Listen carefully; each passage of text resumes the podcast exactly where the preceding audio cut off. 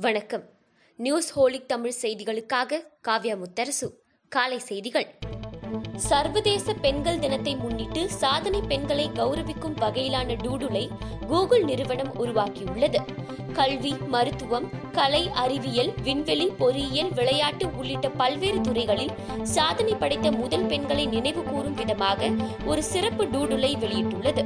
அதில் கைகோர்த்தபடி சாதனை பெண்களின் கைகள் உயர்த்தி இருப்பது போன்ற அனிமேஷன் காட்சிகள் இடம்பெற்றுள்ளன. நாடாளுமன்றத்தில் இரண்டாம் கட்ட பட்ஜெட் கூட்டத்தொடர் இன்று தொடங்குகிறது. இந்த ஆண்டுக்கான பட்ஜெட் தொடரின் முதற்கட்ட கூட்டம் கடந்த ஜனவரி மாதம் இருபத்தி ஒன்பதாம் தேதி தொடங்கி பிப்ரவரி பதிமூன்றாம் தேதியுடன் நிறைவடைந்தது. இந்த நிலையில் பட்ஜெட் தொடரின் இரண்டாம் கட்ட கூட்டம் இன்று மீண்டும் துவங்கி அடுத்த மாதம் எட்டாம் தேதி வரை நடக்கிறது. புதுச்சேரியில் என்ஆர் காங்கிரசின் தொகுதி பங்கீடு முதலமைச்சர் வேட்பாளர் நிபந்தனைக்கு பாஜக ஒப்புக்கொண்ட போதிலும் தனித்து போட்டியிட என்ஆர் காங்கிரஸ் ஆலோசித்து வருவதாக தகவல் வெளியாகியுள்ளது. அதிமுக தேமுதிக இடையே இன்று தொகுதி உடன்பாடு எட்டப்படும் என எதிர்பார்க்கப்படுகிறது. அதிமுகவின் இரண்டாவது வேட்பாளர் பட்டியல் இன்று வெளியாக வாய்ப்புள்ளதாகவும் கூறப்படுகிறது. நாளை காலை தேமுதிக மாவட்ட செயலாளர்களின் அவசர கூட்டம் நடைபெறும் என விஜயகாந்த் தெரிவித்துள்ளார்.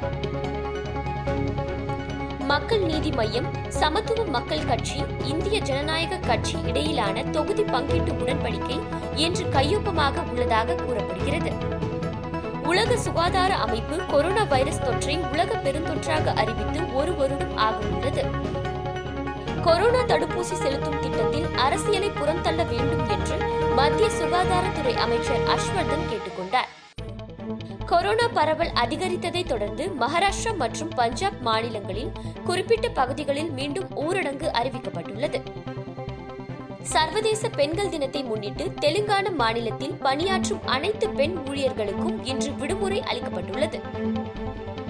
பழைய காரை கொடுத்து புதிய காரை வாங்கும் நுகர்வோருக்கு மோட்டார் வாகன தயாரிப்பு நிறுவனங்கள் ஐந்து சதவிகித தள்ளுபடியை வழங்கும் என மத்திய அமைச்சர் நிதின் கட்கரி தெரிவித்துள்ளார். பன்னாட்டு சந்தையில் கச்சா எண்ணெய் விலை இரண்டு விழுக்காடு உயர்ந்ததன் எதிரொலியாக இந்திய பங்கு சந்தைகளில் வணிகம் ஏற்றமடைந்துள்ளது.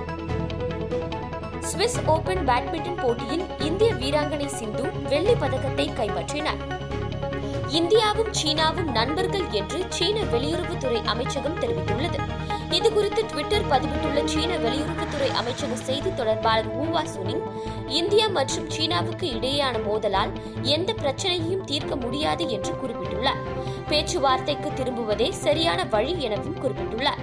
மேலும் இருவரும் நண்பர்கள் என்று குறிப்பிட்டுள்ள ஹூவா இருவருமே வெற்றி பெறுவதற்கு ஒருவருக்கு ஒருவர் உதவ வேண்டும் என்றும் கேட்டுக்கொண்டுள்ளார்.